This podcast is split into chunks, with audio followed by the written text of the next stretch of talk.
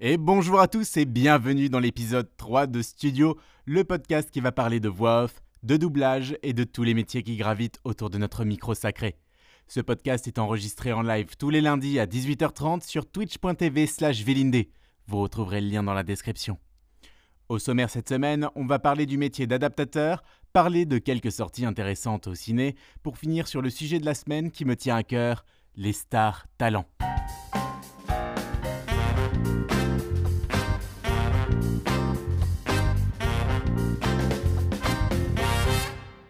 Peu de personnes ont entendu parler du métier d'adaptateur, et pourtant il est absolument indispensable à n'importe quel film, film d'animation, animé, dessin animé, série, et j'en passe.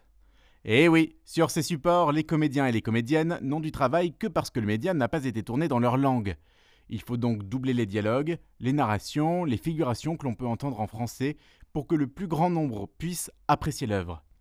Sauf que ben, le comédien, quand il arrive en studio, on lui tend des dialogues et on lui met à l'écran une bande rythmo avec dessus les textes dans la bonne langue. Parce que bon, c'est quand même plus simple de jouer une émotion sur un texte qu'on comprend.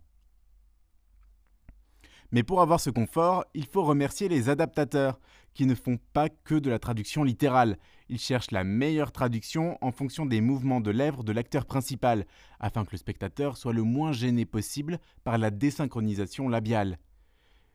C'est déjà énorme, mais en plus, c'est pas tout. Et non, ils retranscrivent également les débuts et fins de paroles, tout ça plan après plan, après plan, après plan. Et en parallèle, ils s'occupent également d'écrire les sous-titres, pour ceux qui préfèrent la VO.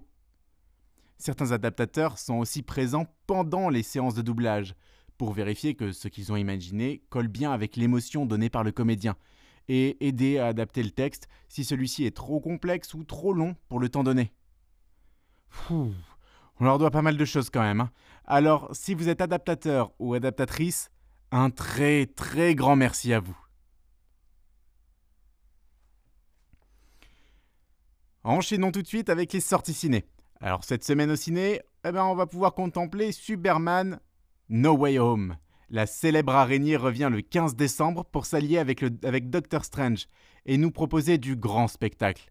Normalement, le synopsis n'est pas vraiment nécessaire sur ce genre de film, mais la tradition, c'est la tradition. Pour la première fois dans son histoire cinématographique, Spider-Man, le héros sympa du quartier, est démasqué et ne peut désormais plus séparer sa vie normale de ses lourdes responsabilités de super-héros. Quand il demande de l'aide à Doctor Strange, les enjeux deviennent encore plus dangereux, le forçant à découvrir ce qu'être Spider-Man signifie véritablement. On enchaîne directement avec un thriller de Asgard Faraday, récompensé d'un prix à Cannes en 2021, j'ai nommé Un héros.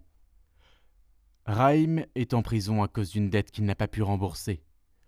Lors d'une permission de deux jours, il tente de convaincre son créancier de retirer sa plainte contre le versement d'une partie de la somme. Mais les choses ne se passent pas comme prévu. Un autre film potentiellement très intéressant est The Beta Test de Jim Cummings, qui cherche à mettre nos données personnelles en relief avec la vie réelle, et son impact qui peut être euh, vraiment très réel. Jordan Hines, un agent hollywoodien à succès sur le point de se marier, reçoit une lettre anonyme l'invitant à une mystérieuse rencontre sexuelle. Son monde de mensonges et de flux sinistres de données numériques commence à s'effondrer. Et enfin, pour les enfants, un nouveau film d'animation sort mercredi, j'ai nommé Monster Family. La famille Wishbone, la est loin d'être une famille comme les autres, car depuis qu'ils ont été frappés par un sortilège, ils peuvent se transformer en monstres aux super pouvoirs. Emma, la mère, en vampire, Frank, le père, en créature de Frankenstein, Faye, leur fille aînée, en momie, et le petit Max en loup-garou. Cela, cela, ne les empêche pas de mener une existence euh, presque normale, entourée d'autres créatures singulières. Mais un jour, la chasseuse de monstres, Mila Star, capture leurs amis Baba, Yaga et Renfield. Les Wishbones se lancent alors dans une mission de sauvetage qui va les conduire à travers le monde et leur permettre de faire de nouvelles rencontres monstrueuses en cours de route. Côté Netflix, on va pouvoir retrouver dès le 14 décembre l'animé Mireille Nikki, The Future Diary en anglais, un animé où l'on suit Yukiteru Amano, un lycéen quand le monde s'effondre et où il est forcé de prendre part dans un battle royal sanglant avec 11 autres japonais. On pourra également retrouver le 17 décembre la saison 2 de The Witcher, la série adaptée du jeu vidéo adapté du livre du même nom.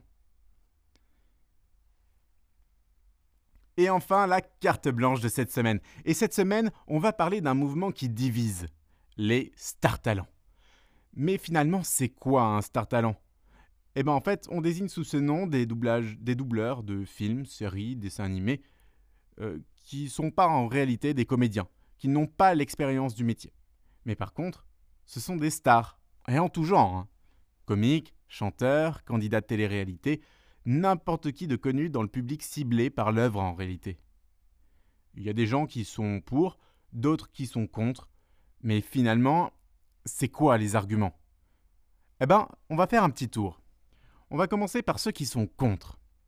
Alors, ils nous disent que c'est une technique particulière, que ces gens n'ont pas, que ça peut ruiner une œuvre complète si un personnage principal est mal doublé, et qu'on demande une expérience de malade aux comédiens, au final pour que des gens qui n'en ont jamais fait prennent des places de choix. Et ceux qui sont pour leur répondent que finalement les star talents apportent inévitablement du public, donc de l'argent, dans la production d'œuvres, et qu'ils permettent de donner de la visibilité au métier de comédien de doublage, le faisant sortir de l'ombre. Chaque partie a donc des arguments plutôt valables et aussi plutôt solides pour et contre la pratique. Mais euh, finalement, est-ce que c'est bien le concept de star talent le problème? Eh ben, je ne pense pas.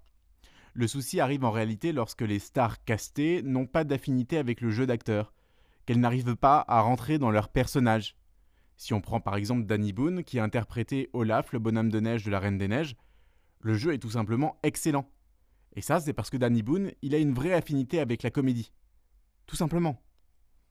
Alors finalement, la seule chose qui manque aux Star Talent pour qu'elle soit acceptée par tous, c'est le courage des productions de refaire faire un doublage par un comédien expérimenté lorsque le résultat avec la star n'est pas au rendez-vous. C'était le troisième épisode de Studio, le podcast qui donne de la voix. N'hésitez pas à me suivre sur twitch.tv slash et sur mes réseaux sociaux. Vous trouverez toutes les infos en description de cet épisode.